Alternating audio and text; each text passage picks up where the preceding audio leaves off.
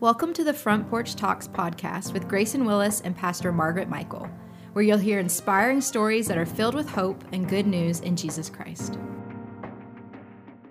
Welcome to today's broadcast of Front Porch Talks. I'm Grayson Willis. I'm Margaret Michael. Thanks for tuning in today. And today we're joined by Pastor Cameron Dunlap. Cameron, how are you doing today? Doing well. Uh, my wife and I are three weeks into parenthood, so a little sleep deprived, but other than that, things are going well. Cameron, um, so you're brand new into parenthood. Tell us something. Oh, yeah. Tell us something that you've learned in the last three weeks that you didn't know before. The depth of sleep deprivation uh, is a totally new thing these days in our life, but um, it's been wonderful. I think just learning how to read the cues of uh, of my son Miles. It's pretty amazing. Uh, that's something I, I've helped my mom in the church nursery growing up all the time. But until you have your own baby in your arms, learning the cues of a baby, it's something I never picked up on. It's kind of amazing. Um, you know, kind of what they need before before they even really know what they need or, or whatever. So it's that's been kind of fun, but also a little bit scary. So uh, yeah. Yeah, I've I understand what you're saying, and it's amazing um, how quickly though that you learn the cues and are able to engage. And that little guy just um, soon will just be like, "What was it like before?" Uh, when he wasn't here, he just becomes so much a part of the family, and really happy for you all, and uh, just pray God's best on you all as you journey um, into parenthood. Yeah, Cameron, congratulations. Thank you very much. Congratulations to you and your wife. And uh, just uh, start out today telling us, just to give us some background, tell us about where you're from and about how you grew up. Sure. Well, right now I am the pastor at Roanoke First Church of the Nazarene in Roanoke, Virginia, and um, have been here, I guess, three and a half years. Prior to that, I grew up and spent most of my life in the state of Indiana. I was born into the parsonage family. My dad is a Nazarene elder and has pastored a number of different churches uh, eh, throughout the Midwest and uh, most recently in the Northeast. So I grew up in the parsonage. I'm one of four kids, and so our life really revolved around the church, the activities going on at the church, the children's programming and like I mentioned, you know, spending time in the nursery, that kind of thing, helping my mom uh, on Sunday night services. For whatever reason, the Sunday night nursery volunteer is always the one that flaked out. Um, go figure. but anyway, yeah. So so I spent most of my time. We, we lived a couple different towns in central and northeast Indiana. Uh, where my dad pastored at, at those churches in Alexandria, Indiana, and Huntington, Indiana. And after graduating uh, as a a high school student from Huntington North High School. I went to Olivet, Nazarene University. I think at that point in my life, I knew that God had some kind of calling for me, but I would say the depth of my reliance on God at that point in my life wasn't not that I didn't love the Lord or I wasn't in a relationship with Him, but I just I don't think I I was ready to fully receive that just yet in my life. Um, and I'm sure we'll get into this, but through a, a, different number of things that occurred in my life, just realized God's full call to ministry in my life and moved on from graduation at that. got married a year after graduating to my wife, Elise, and we moved to Indianapolis area where I served initially at Shepherd Community Center and Church of the Nazarene in the inner city of Indianapolis. Kind of cut my teeth in urban ministry and uh, learned a lot there. It was a very non traditional church, a lot of community outreach and community service programs. And interestingly, for a guy who grew up in rural Indiana, that, that call to urban ministry has consistent, has uh, continued in my life, consistently been a part of my life to the point where after my time at Shepherd, I served as a youth pastor, also in a church in Indianapolis that was in a low income community at Indianapolis First Church of the Nazarene, and then was called from that church to Roanoke First Church of the Nazarene, where I'm currently serving. And uh, we are, again, a church in a low income community here. I wouldn't exactly call it inner city. I think that brings certain connotations to people's minds, but a very urban neighborhood uh, here in Roanoke, where we do a lot of community service, a lot of uh, outreach events, um, try to help the people around us. uh, as best as we can. So that's kind of been my story. I don't know uh, how or why God calls people the way that He does, but like I said, grew up in a small town, small towns, and ended up I've ended up serving God in uh, the church in urban environments, which I love. It's always an adventure, and there's always something interesting and sometimes something crazy going on. So uh, it's been a blessing to serve and, and do all of these things. So yeah. Well, it sounds like you grew up in a church where. Um, I don't know the size of the church that you grew up in, but I'm guessing they weren't huge. But I'm guessing also that you received quite a bit of discipleship and mentorship. Um, mm-hmm. You obviously were hands on in ministry, at least on Sunday nights, yeah. right? So you had yeah.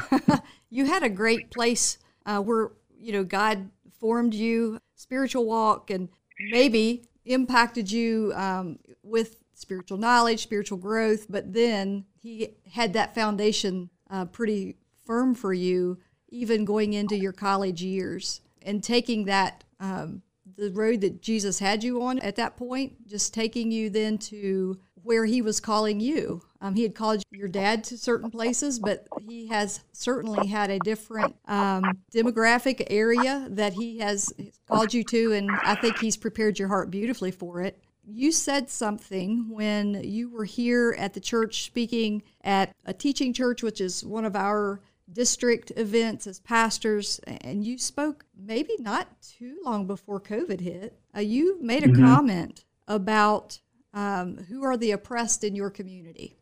Just let you know that that is still ringing in my ears. It mm-hmm. challenged mm. me um, greatly. I would like to hear from you today. Like, where did that begin to form in your life and in your mind? Is that something that's been all along something that's been on your heart, or what does that look like?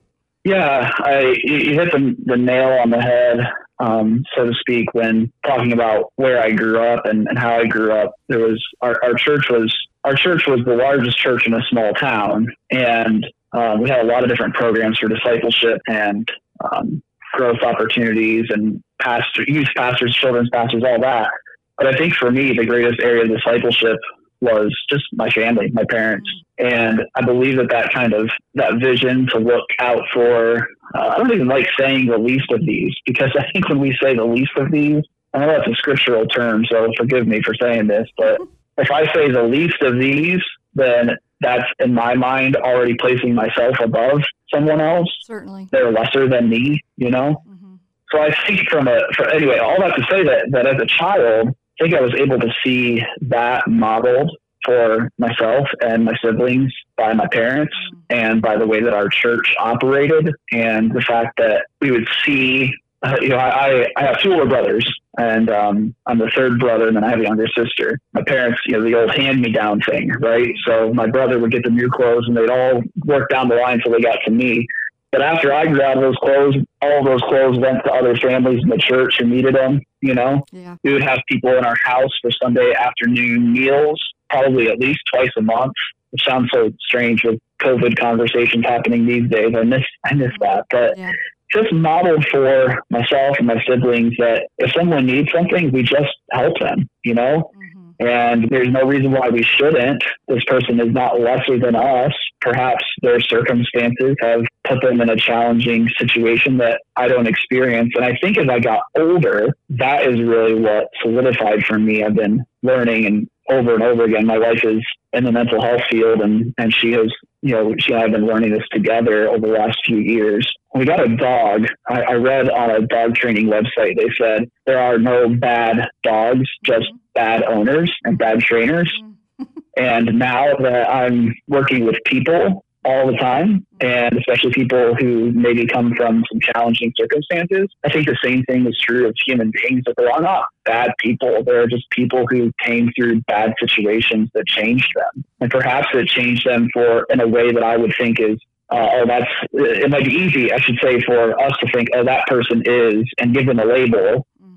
But the reality is that nobody wants to be a drug addict. Nobody wants to uh, be homeless. Nobody wants to stand at the edge of the intersection and beg for change. That's not fun.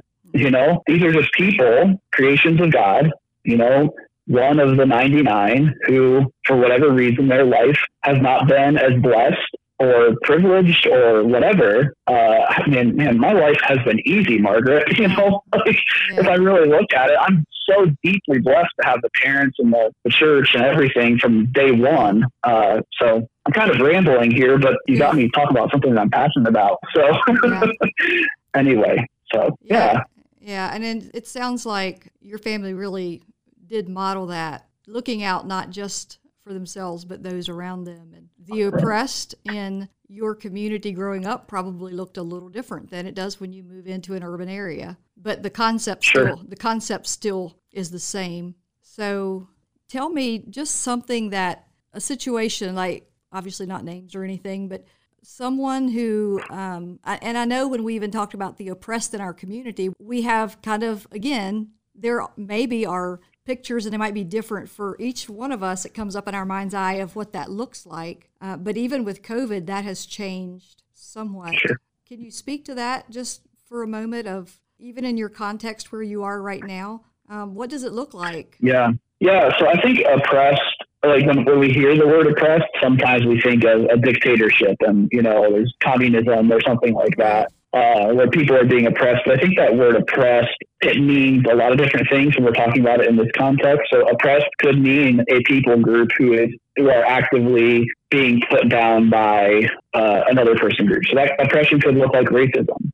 You know, um, oppression could look like a government that has something against a group of people. It could look like those things. But I think oppression also looks like people who are part of broken systems that just don't work for them anymore or maybe never did. Uh, in our context, we work with a lot of families. That's our whole thing at, at Roanoke First is that we want to come alongside a family and try to serve them in the best way possible something I learned in my time at Shepherd Community Center. Uh, I had a, a, boss who, my, my pastor, I guess, used to say, we as a church want to be want to be like a Volvo station wagon, mm-hmm. where we aren't flashy, we're not fast, but there's enough room for your whole family and for all your baggage, and we're going to help you get where you need to go. That's I've loved that. And so, yeah, at Roanoke First, that's what we want to be. So we have a daycare um, at our church that really is kind of an in for us into relationship with families. Mm-hmm. And we get to know people, get to know their kids, get to know the parents as they you know, drop off and pick up. We do all kinds of events geared around the daycare. So typically in the past, we haven't been able to this year due to um, COVID 19 restrictions, but have done a big Thanksgiving meal where we invite all the families, trunk or treats, that kind of thing. So you, you get to know your families and then you add other ministry programs that kind of surround them or other opportunities to serve. Your, your question was, who are the oppressed in, in my community? Well, what I see a lot happen, the reason why we want to work with families is because uh, these generational cycles of poverty or generational cycles of just hurt. Maybe maybe there's some abuse going on in a home, or or whatever it may be. Um, we'll just call it hurt because that could be poverty, it could be anything. Uh, parents are raised when their children by uh, their parents who maybe were poor or living in poverty, or were hurtful and abusive, and then they tend to raise their kids in the same way. And so then that next generation grows up with the same uh, challenges that their parents did, and so on and so forth. And so pretty soon you have generations of poverty where people have been, uh, they don't know anything else, and their parents didn't know anything else, and their grandparents didn't know anything else. Mm-hmm. And so that's oppression. You know, uh, it's not actively somebody out to get you but that's oppression. Uh, oppression could look like a lot of things. If you'll indulge me for just one second longer. Sure. we gave out Thanksgiving blessing bags that contained all of the fixings for a Thanksgiving meal, you know, yams and sweet potatoes and stuffing, and uh, couldn't put a whole turkey in every bag, but we did frozen chickens in every bag. Mm-hmm and uh, so we put together a bunch of these for our community and uh, had people just come and, and, pick them up. And there was a, a, young woman who came who really couldn't have been much older uh, than me, probably about my age, who walked up and she was, you know, she was strung out, clear that she had some mental health issues on top of addiction issues and could barely speak to us.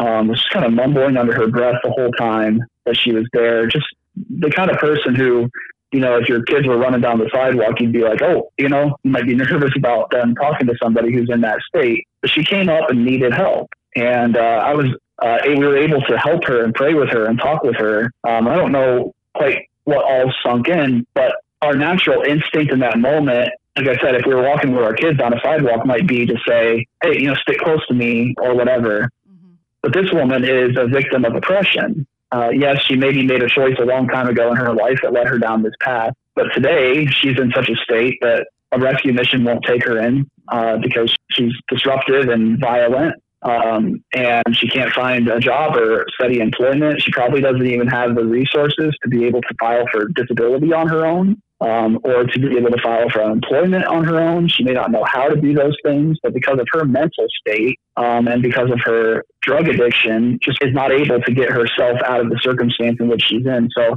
I, I think that's that's a system of oppression. Uh, the really beautiful thing is she walked up without shoes on and it was probably 45, 50 degrees, which isn't, you know, terrible, but it's definitely cold enough that if you didn't have shoes on, you'd be, you'd be cold. I was able to watch one of my church members take off her own shoes and give them to this woman, which was beautiful. It doesn't really hmm. answer, have much to do with your question, but it's just, you know, these are the kind of places where we want to find ourselves. Yeah. Um, and the kind of people who are, you know, maybe for whatever reason are struggling and suffering. And uh, anyway, um, again, I, am rambling enough here for you uh, today, but it's just been a beautiful picture. One person being moved by the Holy Spirit to help someone who's in in a system of oppression for whatever reason. Maybe her own choices, maybe the world has done something to her, but she uh, just needed to feel the love of Christ. You know? Yeah, that's exactly actually what I was looking just to hear like how is that you know becoming a tangible ministry there? That's beautiful. Thank you for mm. sharing that story.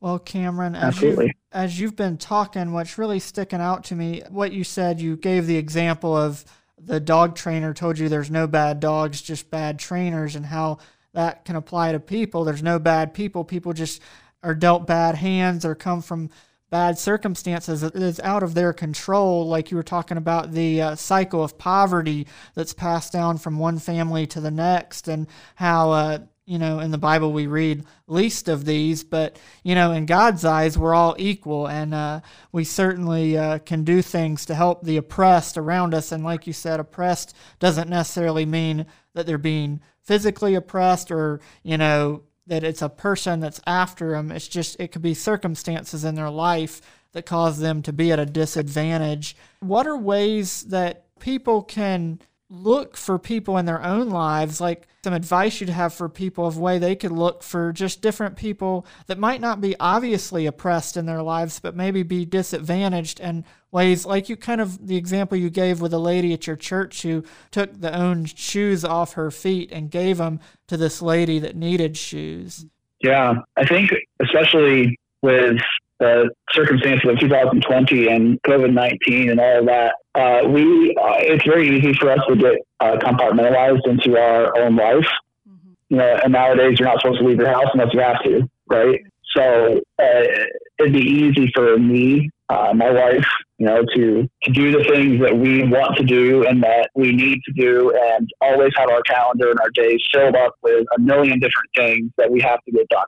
So and, and non-COVID times, right? Uh, I would have a bunch of church work that I needed to do, and, and my wife would be working all day. And then after she gets off of work, she usually runs to the YMCA and works out for an hour or so, and then comes home. And then I meet her at home, and we make dinner, and we then we make dinner, then we clean up dinner, and we uh, have had a long day, so we're going to decompress. And pretty soon, our whole day is gone, and all we did was our stuff the entire day. Mm.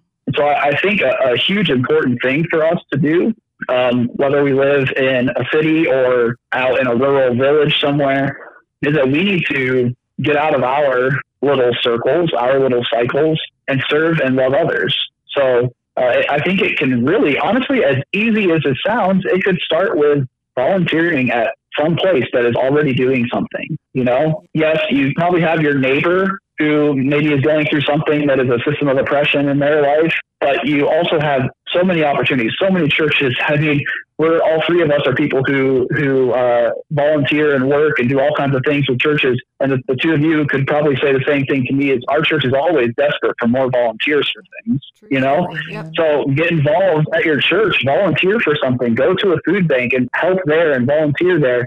But then when you do those things, we need to have the mindset that we are not coming there to help somebody who is lesser than us or the, the less fortunate or whatever. Like I said, these are people. They're creations of God and they want to be treated, you know, we, we all want to be treated like we have value. So a big thing that I always encourage and try to model myself, especially with, uh, with my church people is when we have like, uh, when we have somebody who comes up for our food pantry or our daycare or whatever that it might be, uh, you know, I, I just talk to them like I would talk to my brother or my sister or my best friend and just say, Hey, how you doing? Talk with them, get to know them and have an actual conversation with them and not just like a, a conversation in which my goal is to meet their physical needs. But one of my goals in a conversation with someone is to get to know them as a human being.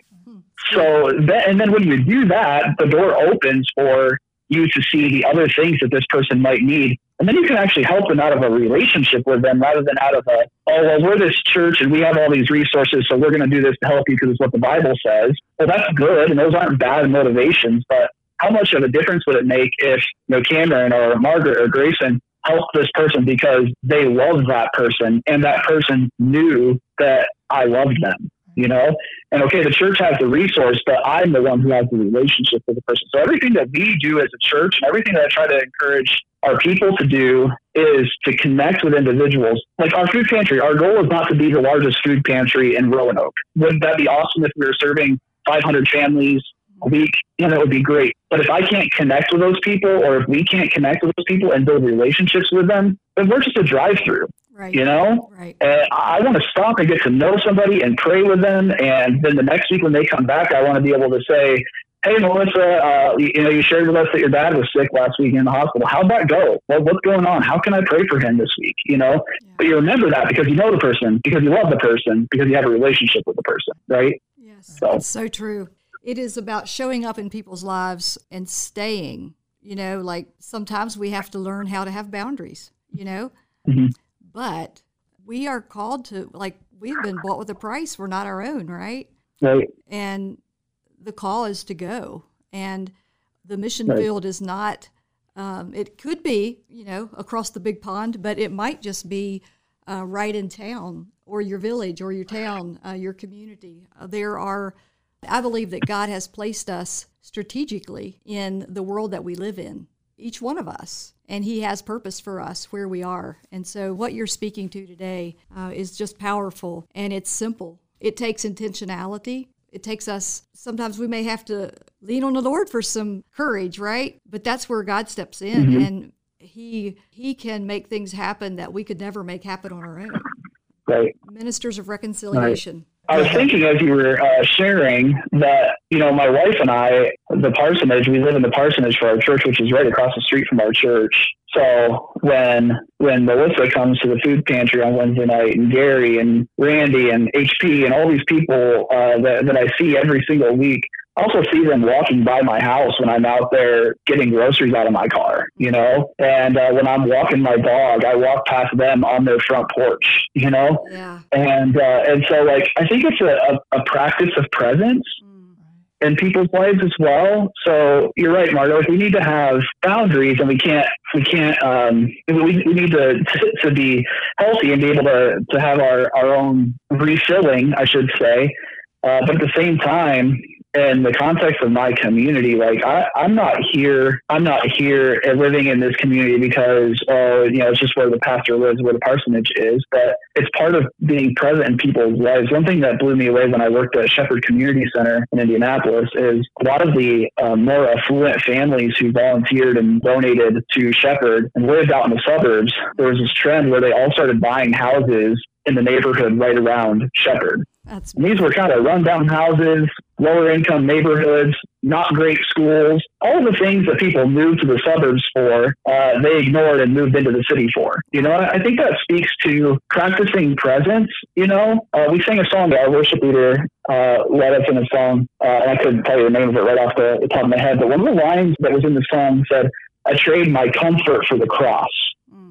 You know, I trade my comfort for the cross, all the earthly kingdoms that I gain, right? I, am trading those things for the kingdom's cause. All I am for the kingdom's cause. Take my life and be lifted higher until the whole world knows that you are God. Yeah. right? So Amen. my agenda, yeah, right. I mean, my agenda as a Christian, I mean, yes, I'm a pastor, but my agenda as a Christian is not to work really hard so I can have a great 10 years of retirement someday or 20 years, whatever it is, you know? Mm-hmm. Uh, my goal is not just to have a nice house in the suburbs, but I mean, love God, love neighbor, you know? And neighbor doesn't mean that person's less than me. Neighbor means literally the person that I walk by on the street, you know? Yeah. So, anyway, sorry about that. You, you get me talking on this kind of stuff, and I'll go for three hours, so be careful.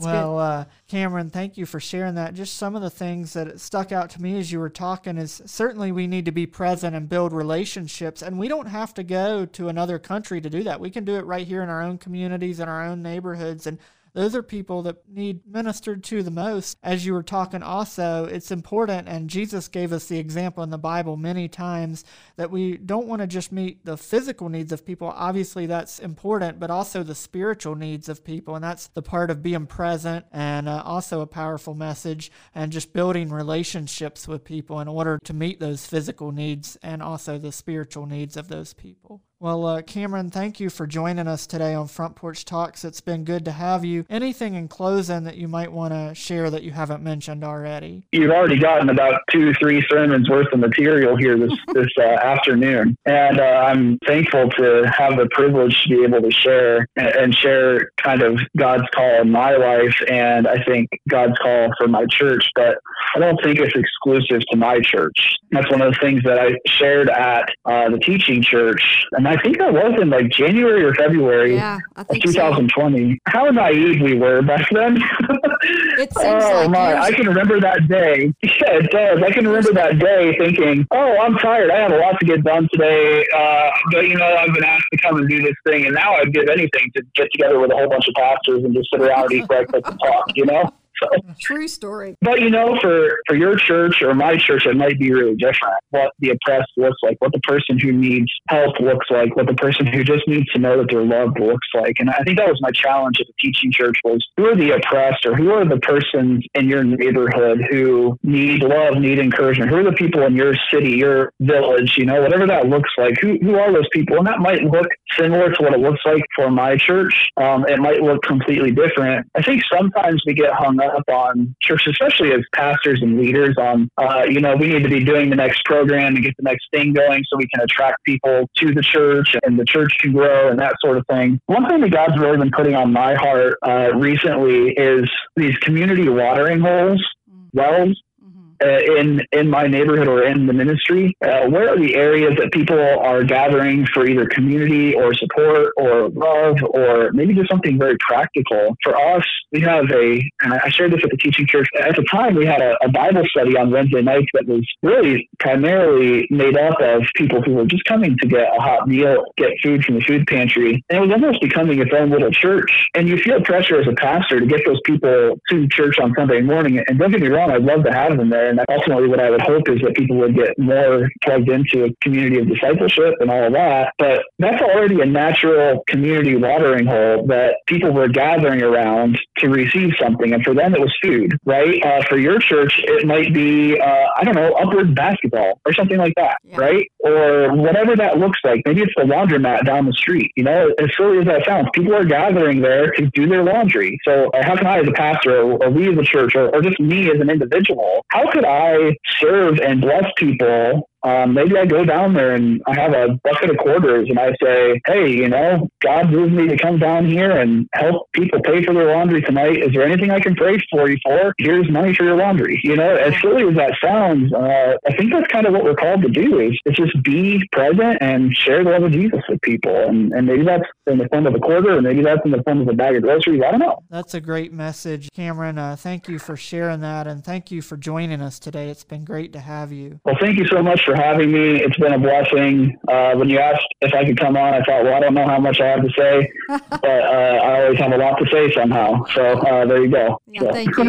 Uh, thank you both so much. Thank you for listening to today's broadcast of Front Porch Talks. We pray as you've listened to Pastor Cameron Dunlap's testimony and him share about ministering in his community that it has been a half hour of hope for your life. May God bless. Thanks for listening to today's podcast of Front Porch Talks. If you enjoyed the podcast, please subscribe for updates and the latest episodes. Also, if you're in the Harrisonburg, Rockingham County area, we invite you to listen on the radio each Sunday at noon on 1470 AM or 102.1 FM WBTX.